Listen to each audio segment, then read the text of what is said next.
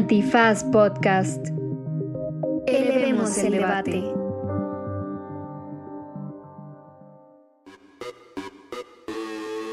Buenos días, buenas tardes, buenas noches, bonita madrugada o cualquiera que sea el caos conversacional que esté habitándoles en este momento.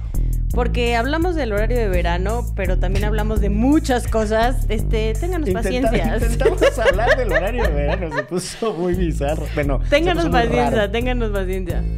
Además, estuvimos platicando de todo el revuelo espionaje en México. Hackearon a la Sedena, están espiando a periodistas y activistas, cosas que, cosas que nos prometieron que no iban a pasar en este sexenio. Y odiamos a Gertz. Y odiamos a Gertz. Pero además, si usted es Patreon de esta H institución llamada Antifaz, quédese para hasta el, hasta el final para saber cómo ganarse unos pases dobles para el inicio del Tour de Cine Francés, cortesía de Cine Garage.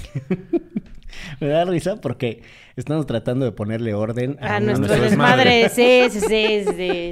Bueno, quédense que estuvo sabroso. Esto es. Derecho. Remix. Divulgación jurídica para quienes saben reír. Con Ixel Cisneros, Miguel Pulido y Andrés Torres Checa. Derecho Remix. Bienvenidas, bienvenidos, bienvenides a una emisión más de Derecho Remix que en esta ocasión está a punto de grabar a tiempo de... eh, ¿A tiempo de qué? ¿A dónde tienes que ir? Yo sí tengo una comida, pero no sé tú. Ay, Dios, yo también tengo Creo una que no estás invitado a la que yo voy. No sé si tú vayas a otra. Yo no tengo una comida, gracias por invitarme a ningún lugar. Pero hay tortitas de pollo en Casa Criatura. Se están enfriando porque empezamos tarde, ¿cuál a tiempo? Hay que apurarnos, muchachos. Todos tenemos comida y hambre. Eh, bienvenidas, bienvenidos, bienvenidas a una emisión más de Derecho Remix que se está grabando en eh, una ocasión más lunes. Ustedes lo escucharán el martes y el señor productor hace sus deberes. Y me acompañan en esta ocasión compartiendo los micrófonos, como tantas otras ocasiones, Ixchel Cisneros Soltero ¡Hola! y Andrés Alfredo Torcheca. ¿Qué tal? Ay, Ah.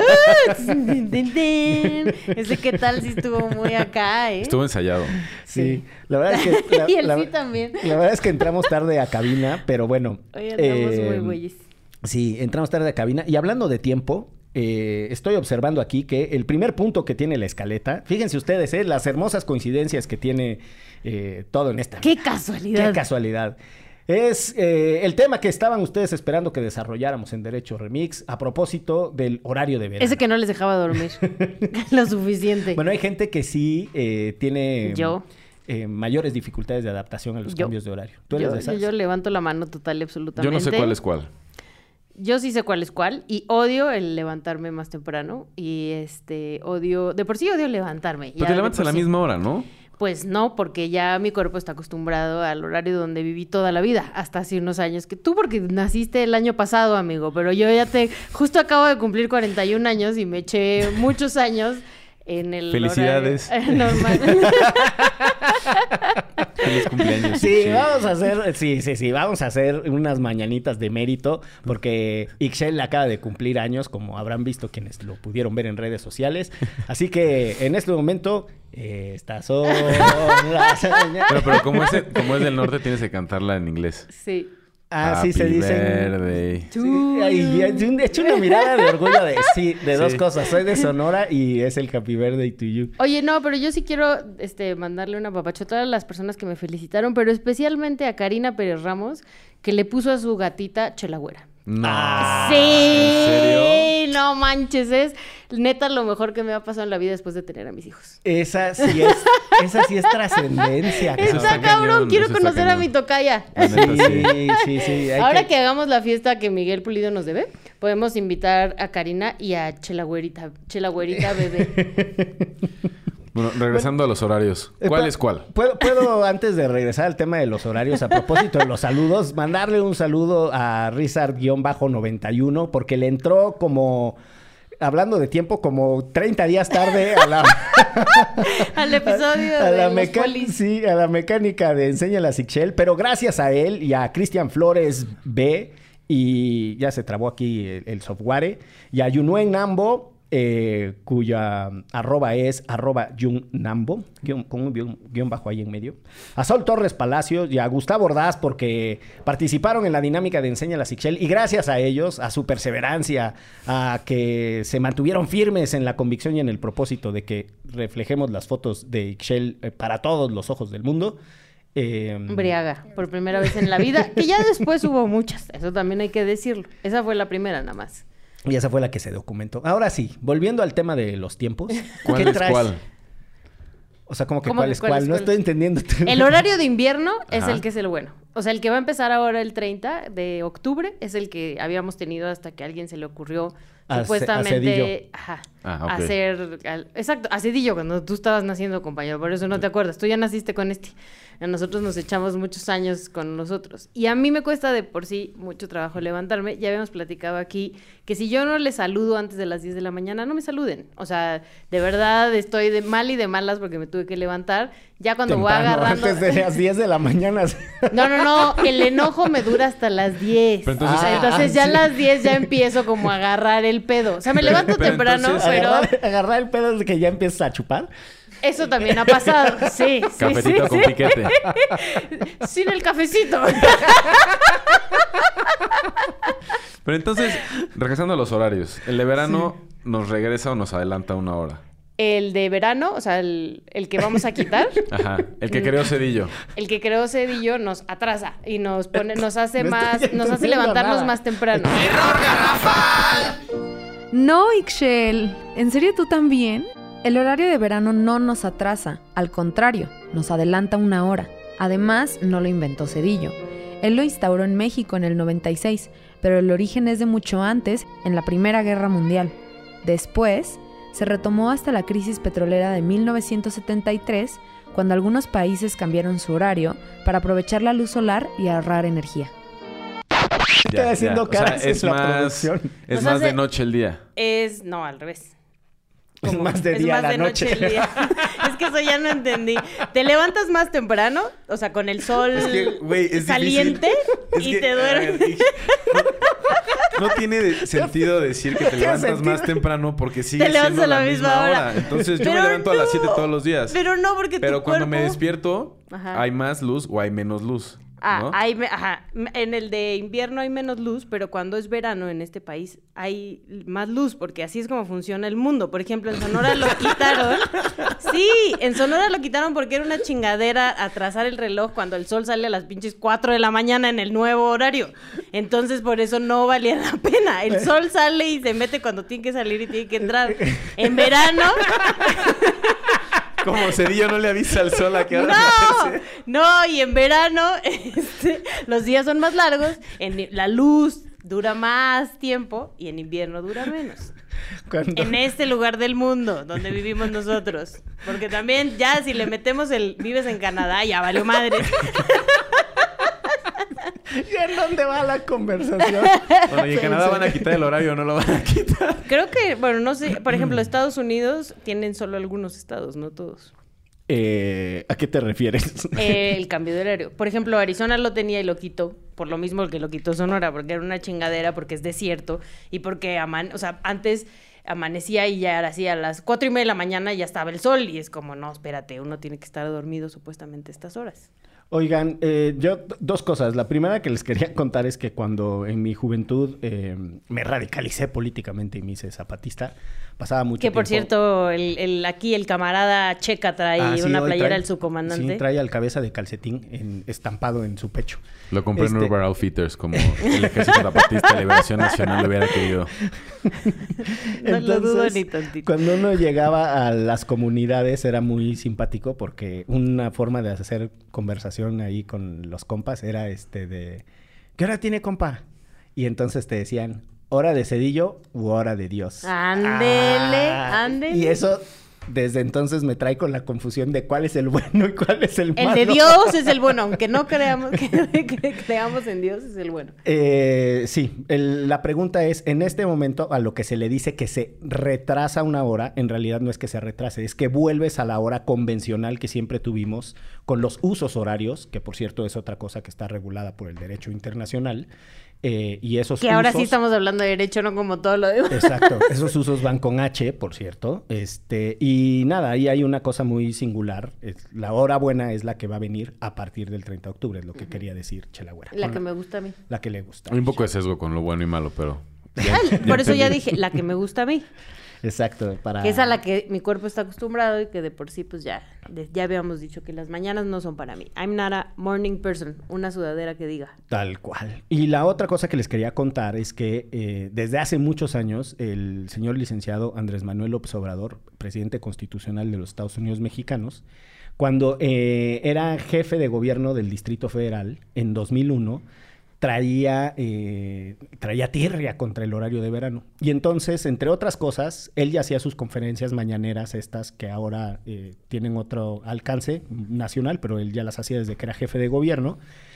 Y en alguna ocasión su argumento para oponerse al horario de verano decía que la razón por la que se hacía todo este ajuste tenía únicamente que ver con alinear las aperturas de las bolsas de valores eh, para que estuviéramos más en sintonía con la bolsa de Nueva York.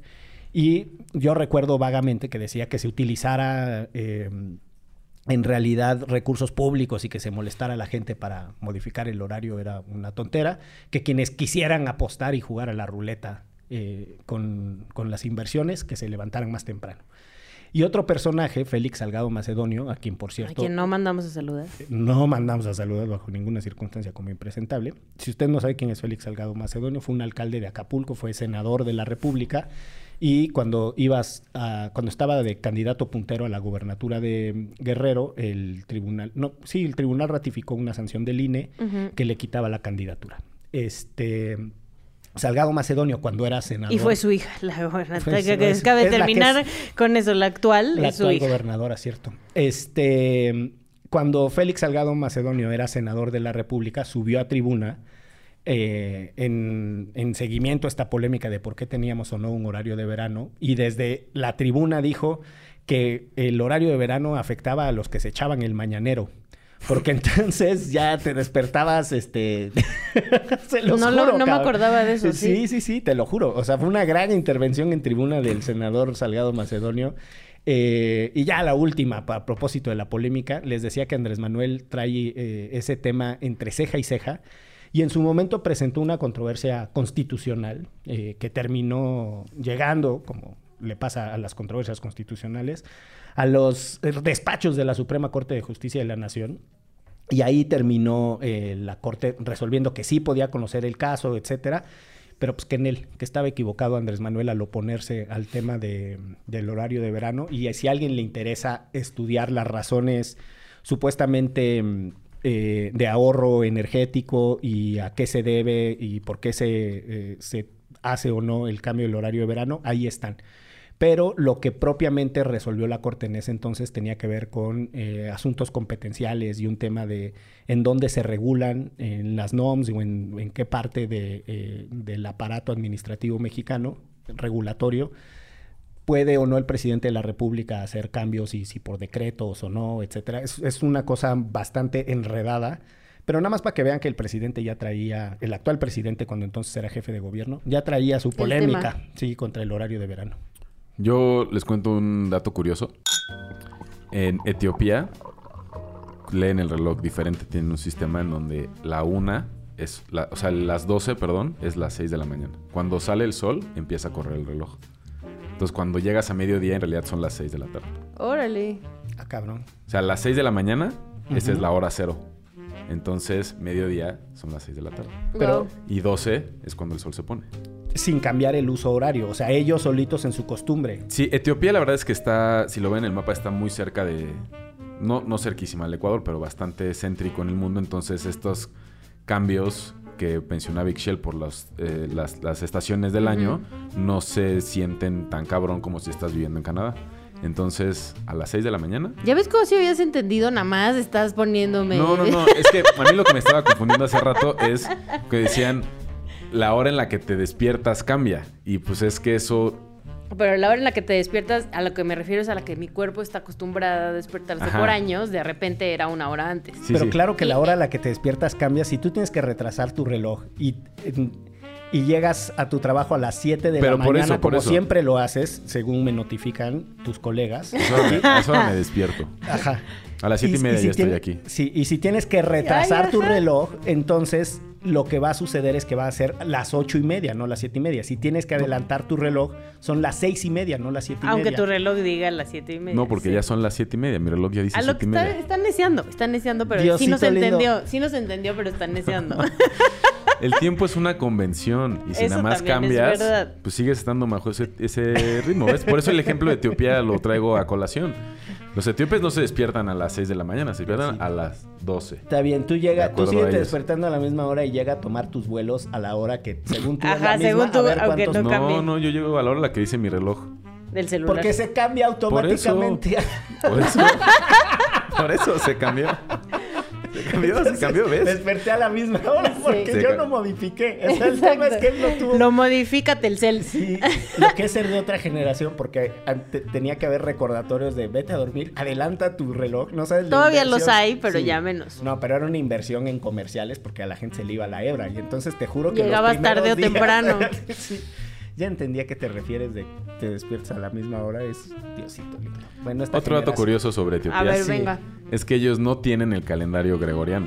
Entonces, en realidad, bajo su calendario, que se llama calendario Gies, Ujú. están ocho años atrás.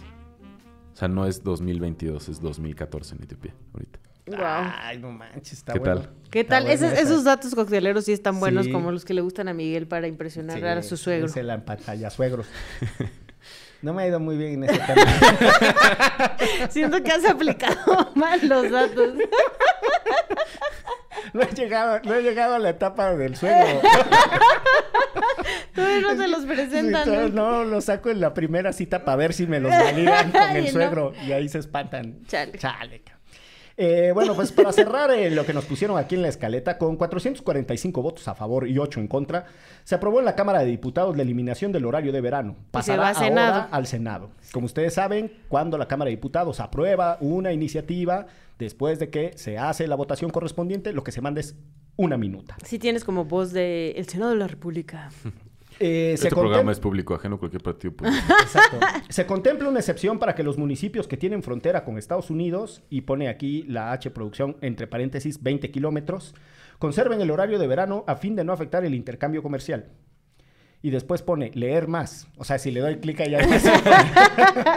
o es una recomendación. O sea, no Para sé. ti. No, yo creo que es una canción Siento para que ti. tienes que leer más. Le- leer más, Miguel.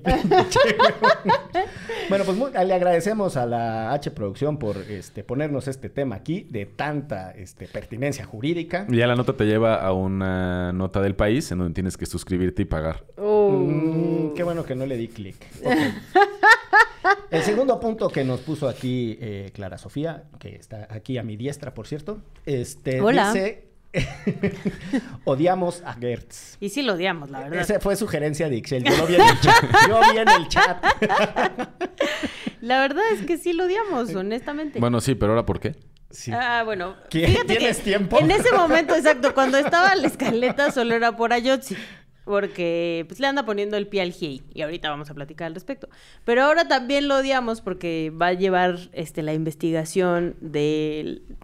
Bueno, que el gobierno mexicano espió a personas defensoras y periodistas. Entonces cada vez se le va acumulando más la chamba y nada más no hace nada. No vemos por dónde. Exacto. Si quieren, empezamos con el tema del GIEI, eh, el tema de Ayotzinapa y la polémica eh, tan intensa que estamos viviendo. Tremenda. A propósito de la cancelación de órdenes de aprehensión este, y vinculación a proceso en algunos casos que había solicitado la WILCA, que es la Unidad de Investigación y Litigación Especial para el caso Ayotzinapa, o una cosa así, más o menos. Estoy diciendo. No me la sé, pero Bueno, va por ahí. Este, y, y lo que salió a decir el GIEI, ¿no? Es de dominio público que el fiscal del caso, este, Omar Gómez Trejo, renunció a la fiscalía. al cual sí le mandamos le- muchos saludos. Sí le, manda- sí lo mandamos Muchos. saludar al fiscal. Papato Topo. Se le, Papato se le Topo. tiene aprecio. Eh, y en parte, eh, las confrontaciones inician, y esto es, la verdad es que no sé por qué pasó con tan poca cobertura mediática, eh, por dichos del presidente, o sea, el propio presidente es el que explica cuál fue el diferendo, y lo que dice es, yo tengo el informe de Alejandro Encinas, en donde se identifican ciertos nombres de militares responsables del caso Ayotzinapa.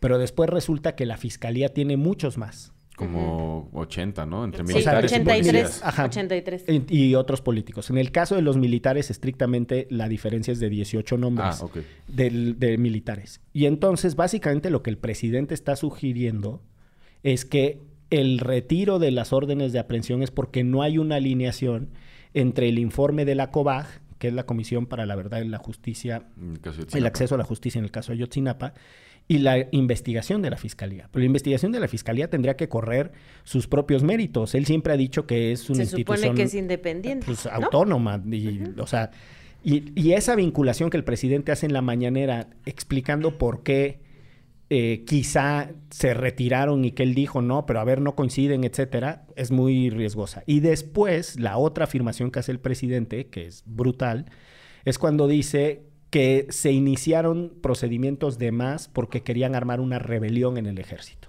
Mm. Y eso sí es gravísimo. Que Bueno, tenía presiones, además, así lo dijo, que había presiones en este caso que estaban muy tremendísimas. Y, y a mí, o sea, el simple hecho de que sugiera que los militares pueden causar una rebelión o el presidente que más poder les está entregando, ya me pone la piel chinita y de verdad es que sí me abre eh, una franja de preocupación de qué estamos hablando, ¿no? O sea, si es que él tiene información de que los militares dijeron que si avanzaban órdenes judiciales contra ellos, entonces se iban a insubordinar, o esa es una intuición de él, si es una intuición de él y es su manera de entender a los militares, ¿por qué les está entregando tanto poder si cree que son capaces de sublevarse al poder civil, que es parte de lo que genera los golpes de Estado? Claro que era, es uno de los principales miedos de nuestro monotema aquí de la militarización del país. Sí.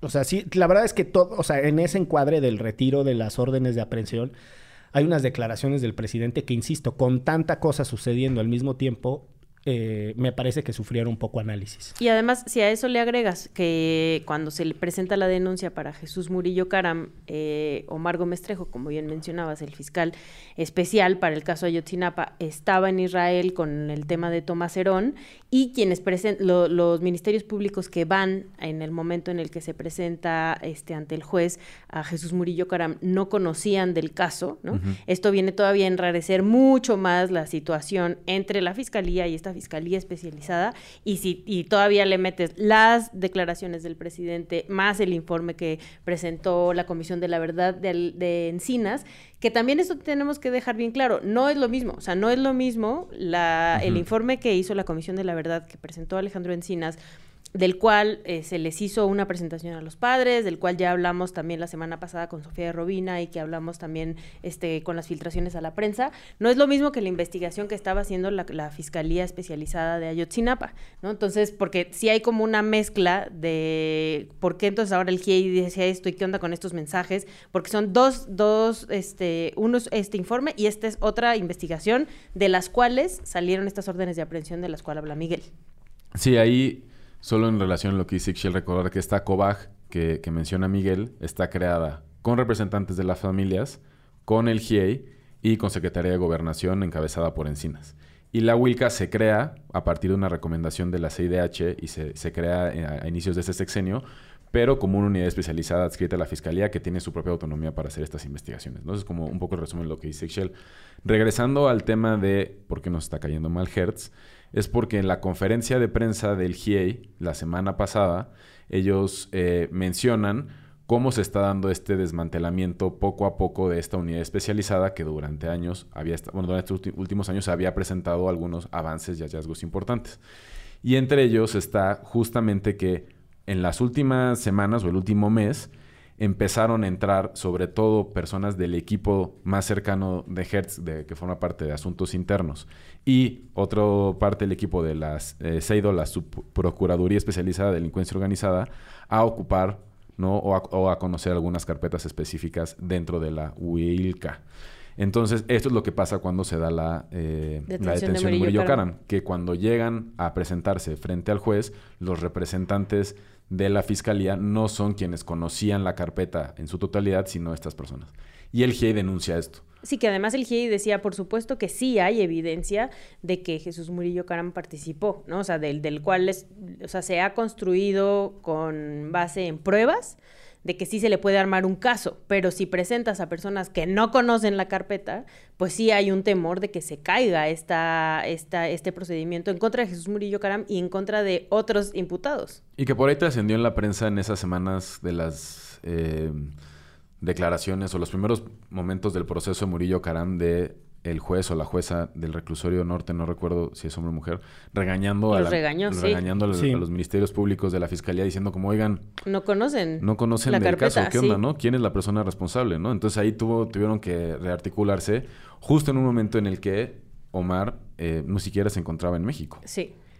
Yo creo que hay varias cosas ya en, en cuanto al funcionamiento de la fiscalía, eh, como lecciones aprendidas para las agendas de incidencia de la sociedad civil y de académicos y de estudiosos de las instituciones, porque nos obsesionamos con la idea de la autonomía de la cabeza de la fiscalía, Sí. ¿no? Eh, un procedimiento supuestamente eh, equilibrado a partir de designaciones, intervenciones del Senado, etcétera, para tener un fiscal que además fuera transeccional, ¿no? Que, que no tuviera vínculos políticos.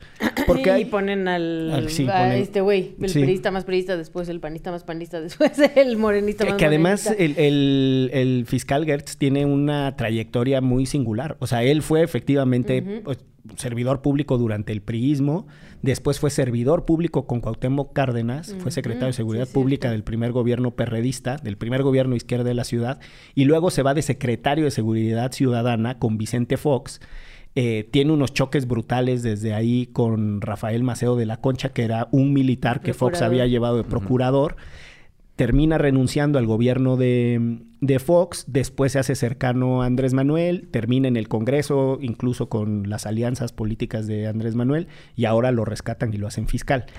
Eh, no me pregunten por qué traigo esas trayectorias de las personas en la cabeza, pero así funciona. Me está viendo Sergio así con una, el productor con una cara de este güey, ¿cómo, cómo se memoriza eso? No Ya, sé. Confiésanos que tienes un póster de Hertz en tu Tengo un póster de en sala. en mi sala, tal cual. Chale, así. qué feo. El crush. Qué Sí, miedo. Y un, ah, sí, está bien padre. Tengo varias fotos de él en distintas etapas de su vida. Tengo el Gertz este, de traje, el Gertz marinero, eh, el Gertz manejando su Ferrari. Este, porque además es de gustos este, sofisticados el señor, ¿eh? le gusta un chingo el dinero y tiene un Ah, no, montón bueno, de sí. dinero. En la estudiantina. Este, con el, con el- con el Con el- guitarrón. con el guitarrón, el Gertz así, y sus flequitos colgándole así sus listones este, de la estudiantina. Eh, bueno, pues el señor fiscal, que ha tenido toda esta trayectoria política, es decir, ha trabajado para todos los partidos políticos y tal, este, sigue controlando, porque ese es el diseño de la institución, administrativa y operativamente eh, a los fiscales. Y eso es algo que eh, se tendría que discutir, porque el fiscal tiene el poder para crear, por ejemplo, eh, por un acuerdo del fiscal, una unidad como la WILCA, ¿no? Y entonces nombrar a un fiscal eh, que tiene las atribuciones de Ministerio Público y hacer ¿no? las eh, acusaciones y las investigaciones correspondientes. Le, o sea, le ponen policía ministerial a su cargo para que pueda hacer investigaciones, pero después el fiscal puede resolver sobre esas carpetas de investigación porque sigue siendo el jefe. Entonces, la autonomía interna de las investigaciones es algo que hemos discutido poco. Los fiscales de carrera, que, ¿no? O sea, que lleven ahí como Ducharme, el gringo este que es muy famoso porque se la agarra con los narcos mexicanos y es entre otros uno de los que había acusado a, eh, Cienfuegos. Eh, no, no le hemos discutido, no hemos discutido el detalle de las, eh, las estructuras internas y eso es lo que está sucediendo. ¿Y, y cómo se reconfiguran ahora? Porque justamente no sabemos quiénes de los que ahora están llevando estas carpetas de investigación estuvieron quizás en los procesos de la construcción de la llamada verdad histórica o eran cercanos a Tomás Herón o a Murillo Karam o Areli Gómez Que- u otras que figuras justo clave. En el GIEI dicen eso, que varios, o sea, en el, en el informe que hicieron, que varios y varias de quienes estuvieron implicados en un principio en estas investigaciones de la verdad histórica son quienes están volviendo ahorita a la fiscalía. Entonces, ven como focos muy rojos, ¿no? Este es uno de ellos, pero el otro también es que eh, existe una posible persecución a quienes estuvieron en esta fiscalía especializada no solamente porque les están haciendo una auditoría actualmente, que eso es legal, ¿no? Pero también sabemos que en el gobierno mexicano se especializa en hacer auditorías cuando te quieren chingar y quieren hacer algo en tu contra. Entonces, ahorita el, o sea, el propio gobierno mexicano le está haciendo una auditoría a esta fiscalía especializada para Ayotzinapa y eh, incluso por lo que se por lo que se hizo público en las investigaciones, temen por la seguridad de quien fuera fiscal, Omar Gómez Trejo, ¿no? Y, las fiscales, porque también hablan de otras, eh, otras ah, este, fiscales que estaban acompañando este proceso con Omar, que también renunciaron, ¿no? Que pues que hay, que hay que poner el ojo en ellas porque hicieron pública información muy delicada que los puede poner en riesgo y las puede poner en riesgo. Así que mm, ahí está el tema. Este, Y sí la- odiamos a Gertz, ¿no? Sí, O la- sea, o sea, la pero con odio jarocho, diría el ratón Crispín. Eh, Que obviamente Checa no sabe quién no es el ratón ni- Crispin. pero bueno, Ni este- Sofía tampoco. ni Clara Sofía. Vámonos a una pausa para regresar a otros temas bonitos de análisis jurídico, como el del horario de verano. ¿En esto qué es? Derecho. Remix. Para este podcast la impunidad es más que la simple ausencia de castigo.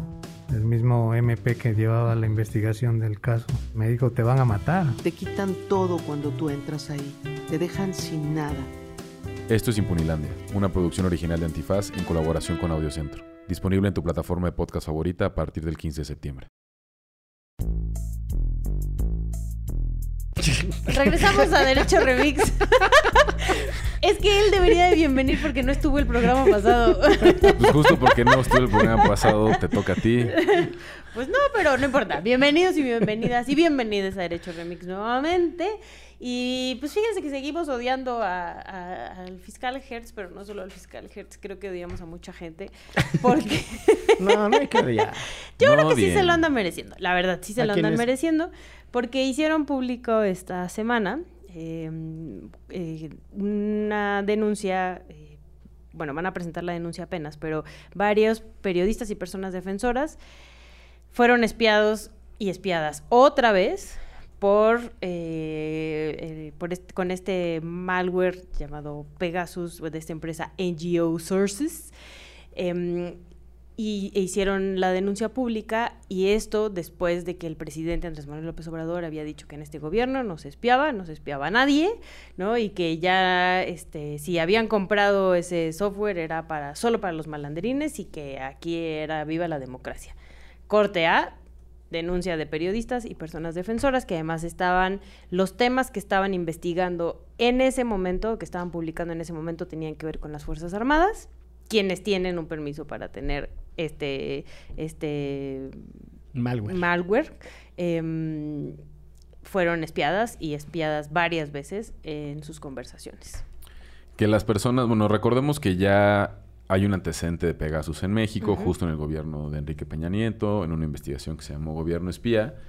Y ahí se descubrió que quienes habían sido investigados eran periodistas eh, y activistas que en coyunturas muy específicas que afectaban al gobierno del entonces presidente Enrique Peña Nieto, eh, habían recibido este software. ¿Y cómo funciona ese? Te llega un mensaje de texto como... Así muy maqui- funcionaba en ese entonces. Ah, en ese entonces funcionaba así, te llega un software, un mensaje de texto muy maquilado a tus, a tus intereses. Por ejemplo, a Carmen Aristegui le mandaba uno relacionado con la visa de su hijo, eh, a Loret de Mola uno relacionado con unas fotos que habían publicado sobre él, y entonces te obliga a picar ese link, no pasa nada en tu celular y en ese momento se descarga este malware Pegasus y hace de tu celular una extensión de la persona que te mandó el enlace. Entonces tiene acceso a tu micrófono, cámara, fotografías, mensajes de texto, WhatsApp, todo lo que... Archivo, Todo, archivo, archivo, o sea, todo lo que cuentas de banco, y accesos a tus nubes. a todo. Eh, entonces, en ese, en, entonces, en ese entonces, los espiados fueron gente del PRO, gente del IMCO, eh, Carlos Lórez de Mola, eh, Carmen Aristegui el- y su equipo detrás de la Casa Blanca y por ahí creo que se me escapa Ricardo. Rafael. y Ricardo Rafael. El propio Omar Gómez Trejo con el teléfono de... Porque espiaron al GIEI, sí, ah, claro, cierto. al GIEI, es verdad. al secretariado Es verdad. eh, técnico del GIEI. Y- Ángela y a... Y además a eh, unos investigadores que estaban en una campaña contra la obesidad. Esos fueron los primerititos antes Sí. de gobierno antes espía. del gobierno espía. Ajá, y era un poco como la cosa de que esa información del terminó, poder del consumidor. eh, Exacto. en manos de la Coca-Cola. Y luego la última persona que sabíamos que había sido espiada durante el gobierno de Enrique Peña Nieto era la esposa de Javier Valdés, que también había ahí como que rastros de Pegasus en su celular. Sí. Se le preguntó a este gobierno si tenía un Pegasus Fueron a la mañanera y le en preguntaron 2020 así. Y dijo que no, que ella no, que este gobierno no. Hicieron solicitudes de información al, eh, al INAI, Sedena respondió diciendo que no tenían y ahora salen tres casos. Un periodista animal político que su identidad está reservada, Ricardo Rafael, y Raimundo Ramos Vázquez que documentó agresiones de militares en el estado de Tamaulipas en 2020. Sí, es un defensor de derechos humanos que tiene 20 años trabajando en Tamaulipas y que tiene igual desde hace muchos años denunciando sobre todo, o sea, en general como violaciones graves a derechos humanos de las fuerzas, ¿no? Pero allá muchas tienen que ver con eh, militares y marinos, ¿no? Y muchas de las eh, investigaciones y denuncias de Raimundo además abordan el tema de la colusión entre Fuerzas Armadas y el crimen organizado, por lo que parte de los argumentos de seguridad que él esgrime, que me parecen por lo demás eh, muy plausibles y fáciles de asimilar, es que eh, eso lo pone en una situación de riesgo porque cualquier ataque que sufra, si lo que está denunciando es la colusión entre delincuencia organizada y el ejército, puede venir de la delincuencia organizada y va a ser muy difícil rastrear la responsabilidad de la Marina y del ejército, que, es, que son, vamos, estoy refraseando eh, parte de lo que eh, él ha dado como su testimonio. Dos cositas sobre el tema de Pegasus y todo este tema de quién vende esta tecnología y a quién se la vende. La afirmación de que eh, fueron las autoridades una vez más se da porque el grupo NGO Source siempre ha... eh, NSO eh, Group. eh, NSO Group. NGO Source es una cosa para hacer la equivalencia de las Sí, donatarias. ya, ese, ese sí fue mi error garrafal. NSO Group. Sí, ahí origen sí para que israelí. veas. Ahí sí para que veas. Ay, Dios, Tremendo. Estoy, estoy pensando en el trabajo. Bueno, si ustedes tienen una donataria autorizada y quieren hacer su equivalencia. Llame a 01800 Miguel Sí, Pulido. Exacto. Y lo hacen Este, muy bien.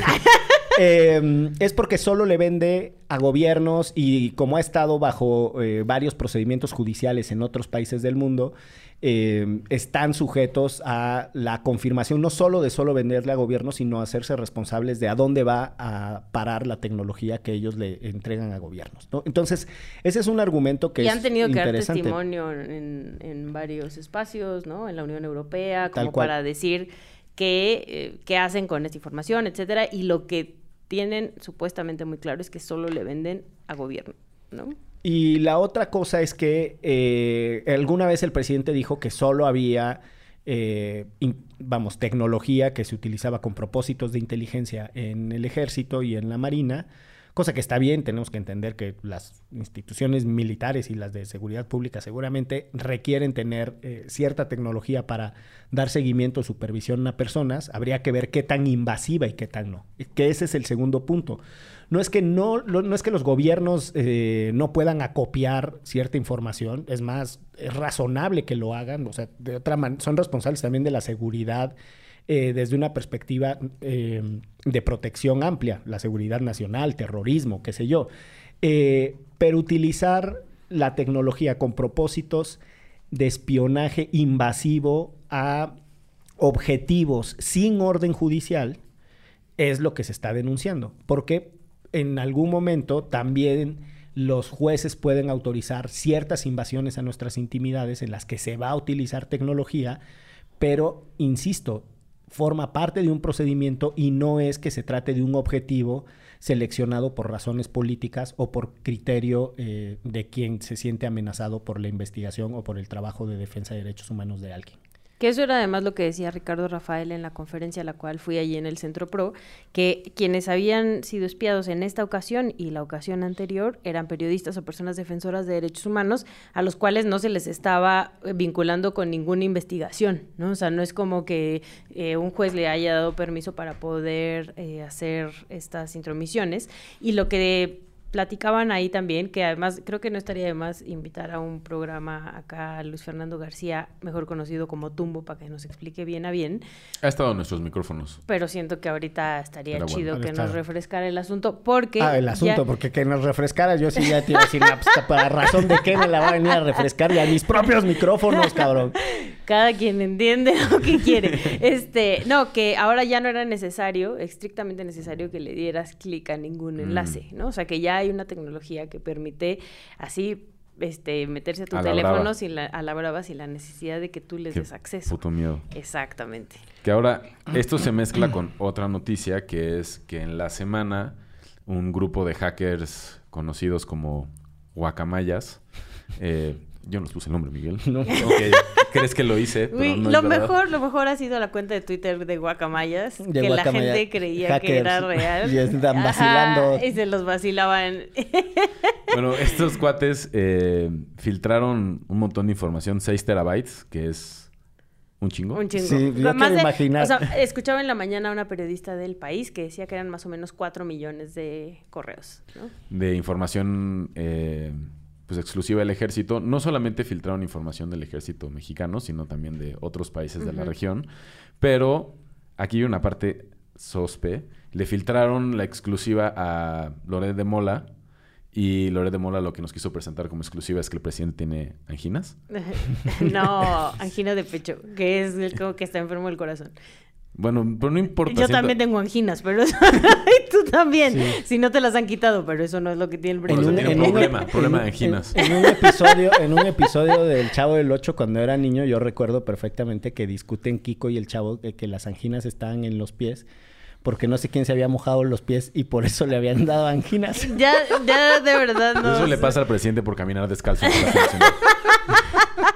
Bueno, se filtró esto y, y- y para mezclarlo, porque todo está conectado, Ajá. es que un documento importante del- de los Waka, de los Guacamaya es un contrato de comercializadora Ansua que logra vincular este, este software de NSO Group de Pegasus con el ejército. Y esto es importante para lo que platicábamos antes, porque el ejército, a la Auditoría Superior de la Federación, a la FGR y al INAI y a la sociedad civil le dijo que ellos no tienen esos contratos. Pero en la filtración que da Guacamaya se, se demuestra que sí. Y eso es muy peligroso porque entonces, con el descaro que el ejército y la impunidad con la que tiene, le puede mentir a otras instituciones importantes como la Fiscalía o la Auditoría Superior, o chance al mismo presidente, ¿no? Y están haciendo lo que quieren porque... pues, Eso es lo que también decía truenan. Ricardo Rafael hoy en la conferencia, que este es un ejemplo claro de la sumisión del poder eh, civil al militar, ¿no? O sea, si el presidente no sabe de esto, es gravísimo, pero está, justo le están viendo la cara. Y si sabe, también, También. es gravísimo, ¿no? Pero, pero las dos vertientes son muy, muy graves. Y si no lo sabe, porque además lo que pues estaban pecando un poco ahí en la conferencia de vamos a creerle al presidente. Entonces, si no sabe que existen esta, o sea, que estas intervenciones y espionaje a este tipo de personas, que es muy grave porque entonces los militares están haciendo lo que se les da la gana y están espiando a personas defensoras y periodistas en este país donde se dijo que eso ya no iba a ocurrir, donde el presidente salió a decir que ya no iba a ocurrir. Pues sí podría ser como insubordinación, ¿no? Pues- o chance no tan cabrona. Pues le- te pico los ocho. Te pico los chocos. ¿no? es que, a ver, el, está el tema también de que el presidente se había comprometido a transparentar toda la información de la compra de, de esos softwares, etcétera. No lo han hecho. Está la afirmación del presidente de que no se espía. Y está la cercanía extrema del presidente con el ejército y las Fuerzas Armadas en su conjunto.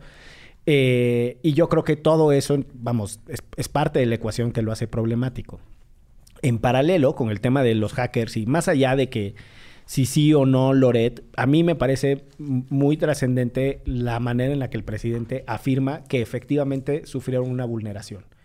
Porque eso sí es relevante. O sea, si... ¿Por qué se lo entregaron a Loret? Pues ya la verdad es que es una pregunta de segundo término. Sí, Yo- sí, sí, sí. Pero lo que también Es- nos decían a nosotros es que, o sea, hicieron esta filtración y que tú podías pedirla. Y quienes se dieron cuenta que esta filtración, porque en Chile, por ejemplo, ya tenía, o sea, esto fue el 19 de septiembre, según entiendo. Mm, Ya tenía varios días. Ya tenía varios días. Es que nos y estábamos recuperando de los sismos, espérame tantito. Exacto. Y los periodistas en Chile ya habían publicado cosas Mm. y entonces lo que yo intuyo es que de ahí periodistas del equipo de Loret dijeron, oigan, aquí hay algo. O sea, la gente de Guacamaya no es como que le ande dando la información Ah, a la gente, sino que tú vas y le tocas la puerta y le dices, oye, me interesa. Y ahí es donde entonces la gente de Loret fueron los primeros en enterarse y en pedirla. Mm. Después de eso ya lo pidió un montón de periodistas y un montón de gente y han salido muchos otros este, Del país. reportajes. Ah, no- del no- país no salió el de las claro mujeres. así. Y que además solo son correos electrónicos y sus adjuntos. ¿Qué de las mujeres? Ah, es que hoy sacó el país un reportaje, de- o sea, pero por lo menos lo que, lo que han alcanzado a revisar de muchísimas denuncias de violencia sexual dentro de las Fuerzas Armadas que no fueron atendidas. O sea, soldadas. Ajá, que incluso, o sea, eh, y violaciones multitudinarias o así, que incluso les responden sus generales como, bueno, te la voy a pasar, pero esta es la última vez en un correo electrónico, ¿no? Entonces, toda esta información es la que actualmente están procesando periodistas y, y, eh, integrantes de organizaciones de la sociedad civil. Y lo que decía hoy la periodista del país es que ella estuvo en una de estas filtraciones, no me acuerdo si eran los Panama Papers o los Pandora Papers, y si éramos periodistas de todo el mundo, y eran como 20 millones este, de correos, pero éramos muchísimos periodistas. Y estos son 4 millones de correos y somos unos cuantos los que estamos tratando de compartirnos información. Entonces, sí nos vamos a tardar porque es un trabajo muy tremendo. Eh, hay una parte de que el presidente reconozca la, la vulneración a la seguridad y hacia dónde se fue la conversación, porque yo les confieso que a mí el tema de la salud del presidente, entendiendo que hay muchas cosas de discusión pública en las democracias, eh, siempre, es, siempre es una mm, eh, zona gris a la que no es tan fácil aproximarse. Y les prometo que hay muchos debates sobre cuánto de la salud de los eh, jefes de Estado es razonable que se sepa y cuánto no, porque tiene implicaciones incluso para la estabilidad de las monedas y no, no todo el tiempo tenemos que saberlo absolutamente todo. Eh, quizá el debate mejor documentado de los límites de cuánto sí, cuánto no se dice de la salud de un jefe de Estado es el de François Mitterrand, porque sí, en- a los franceses sí los metió en un, en un tema de si se podía saber o no que tenía cáncer, etcétera. Pero hay, en, en esa discusión, el presidente sale a decir, no, pues sí, que digan lo que quieran, pues si ustedes ya sabían, ¿no? Que si el cateterismo, que si no sé cuál, que si la ambulancia, que... y se sale con eh, su chistosada de la canción de Chicoche, ¿no?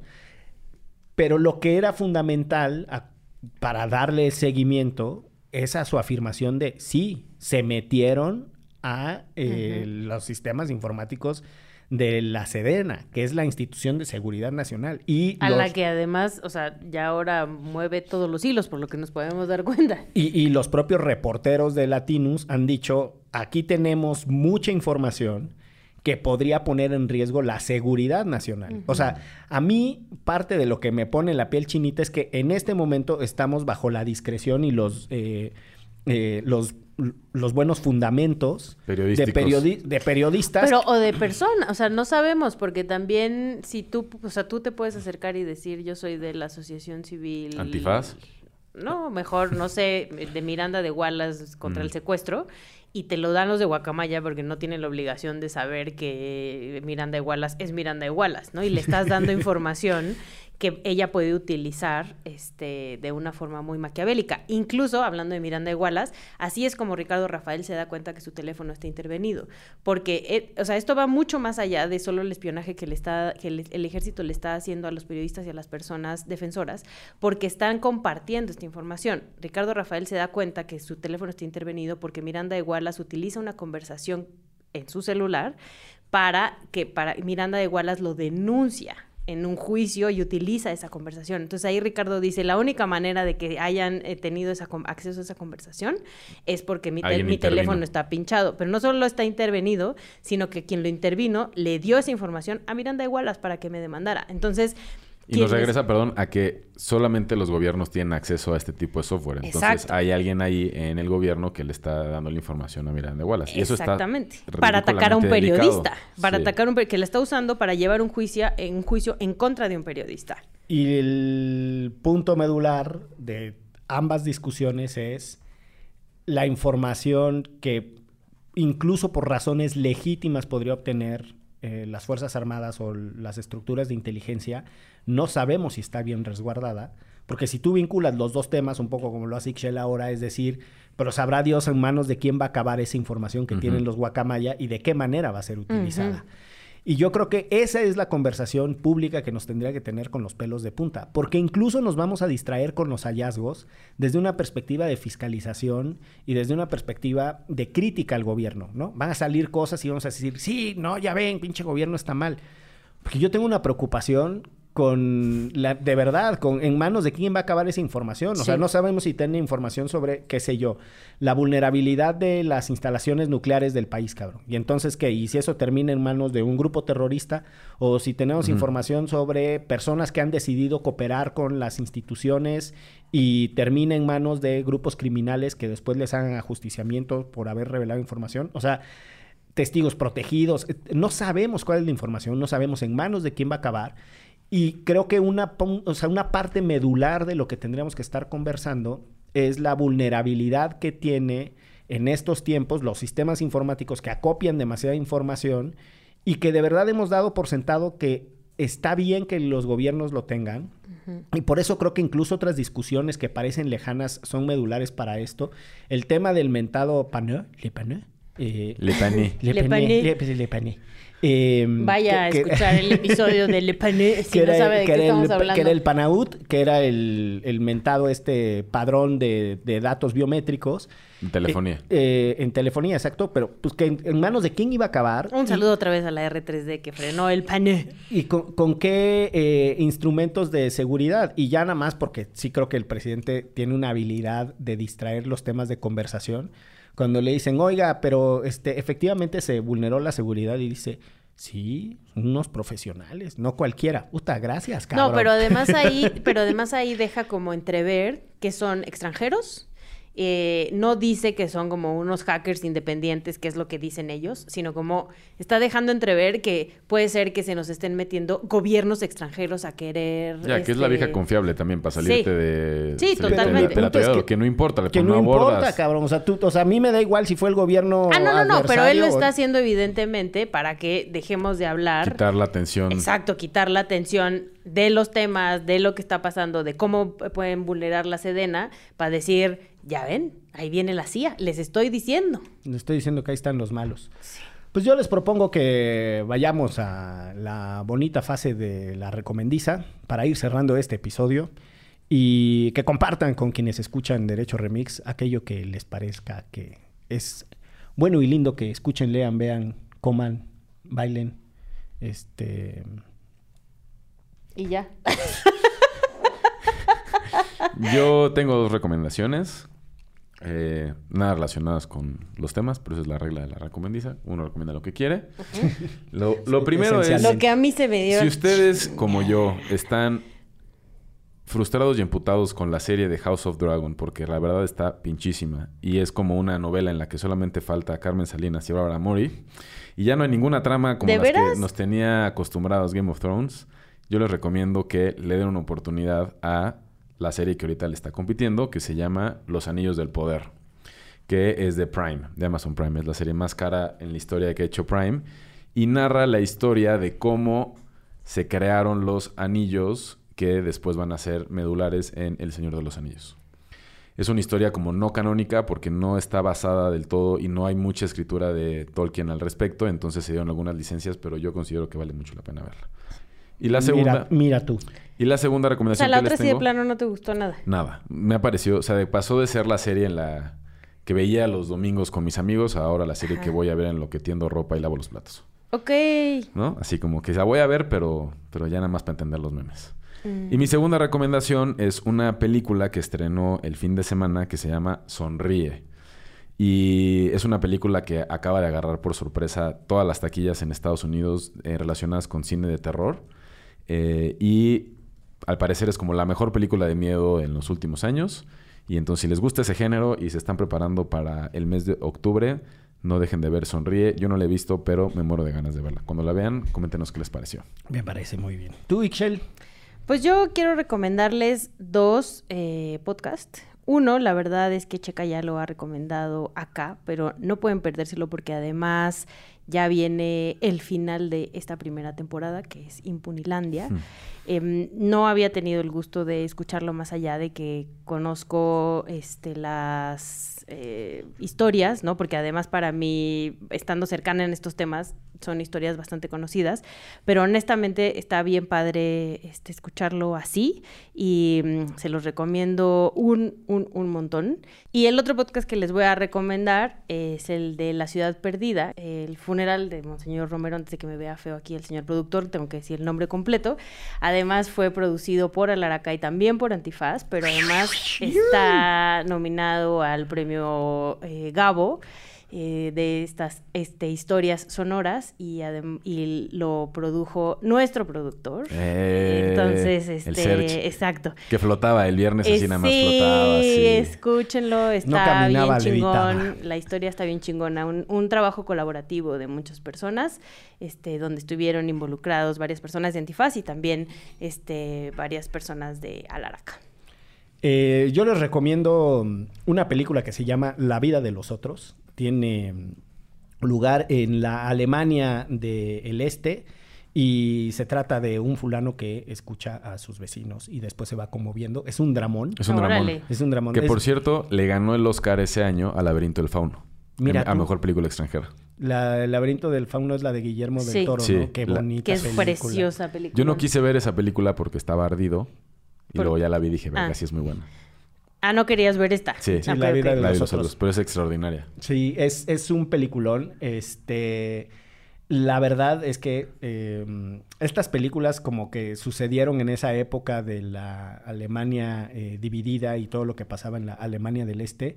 eh, como que ahorita ya no hay tantas, pero hubo una época en la que to- todas las historias ocurrían por ahí y son, son una época histórica a la que hay que prestarle atención y muy intensa. Y lo otro es eh, un artículo muy largo, muy extenso, bastante viejito también, debe tener como unos eh, 8 o 10 años, que se llama If You Are Not Paranoid, You Are Crazy, que sería como si no estás paranoico, estás eh, loco. Y mm, es de la revista de Atlantic y justo trata de la capacidad que tiene los aparatos y los dispositivos y las empresas y todo el mundo para escucharnos y cómo eh, los niveles de, de sobrevigilancia a los que estamos sometidos ni siquiera los hemos reflexionado, ¿no? O sea, la cantidad de datos que Y regalas, Ah, además. todo el tiempo y, y los dispositivos y las capacidades que tienen y en dónde se van acumulando todas eh, esas informaciones. Recuerdo que eh, ese mismo artículo ya lo había recomendado cuando vino Paulina Gutiérrez a uno de los primerititos episodios de Mm. Derecho Remix que me puede estar fallando la memoria, pero se llamaba Dame tu fuerza Pegasus. Han pasado cinco años, no me, no me, este, no me exijan demasiado. Ah, saludos a Pau. Saludo a Pau, que trabajaba en ese entonces en, Un la, artículo. en la oficina de artículo 19 y justo nos explicó cómo funcionaba Pegasus y todo lo demás. Eh, les queremos agradecer, como siempre, su escucha. Un abrazo fraterno y especial a los Patreons que hacen posible que esto se haga. Eh, que han venido a las escuchas de, eh, del podcast de Impunilandia. Sigan viniendo a nosotros. Nos da mucho gusto conocerles en persona. Así que... Pero este, además hay será- boletos para los Patreons. Ah, y hay boletos para una... eh, La boletiza. Una película del Tour de Cine Francés, que además Cine Garage nos está haciendo el super paro de compartirnos boletos para esta premier. Así que quienes escuchen este episodio, la película se llama En Movimiento, ¿no? Y la función es el próximo 5 de octubre a las 8 de la noche. Así que manden un correo. si- los Patreons, solo los Patreons de... no todo el mundo, solo los aperren. Patreon. Solo tenemos 20 Usted, pases ministro dobles. Saldívar, no, porque no es Patreon. ¿Qué tal que sí? Ah, ah, Ya veremos. A escondidas. Tenemos 20 pases dobles y manden su correo a antifazpodcast.gmail.com para solicitar su pase y se los daremos. Es en Cinépolis Oasis Coyoacán, en la sala 6. Pues a lo mejor ahí, híjole, vamos a poder. Pero bueno, este, luego nos saludan, luego, pues ahí luego yo ando por esa plaza, ahí si me encuentran me saludan. Sí. y escuchen, y escuchen, quién sabe en qué acabó, y escuchen Cine Garage.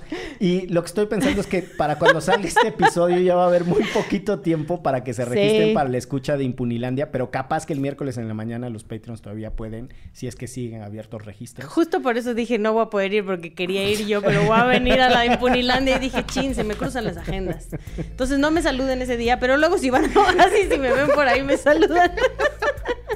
Ya vámonos. Ay, Diosito lindo, porque esto fue... Derecho. Remix. Divulgación jurídica para quienes saben reír. Con Ixel Cisneros, Miguel Pulido y Andrés Torres Checa. Derecho Remix.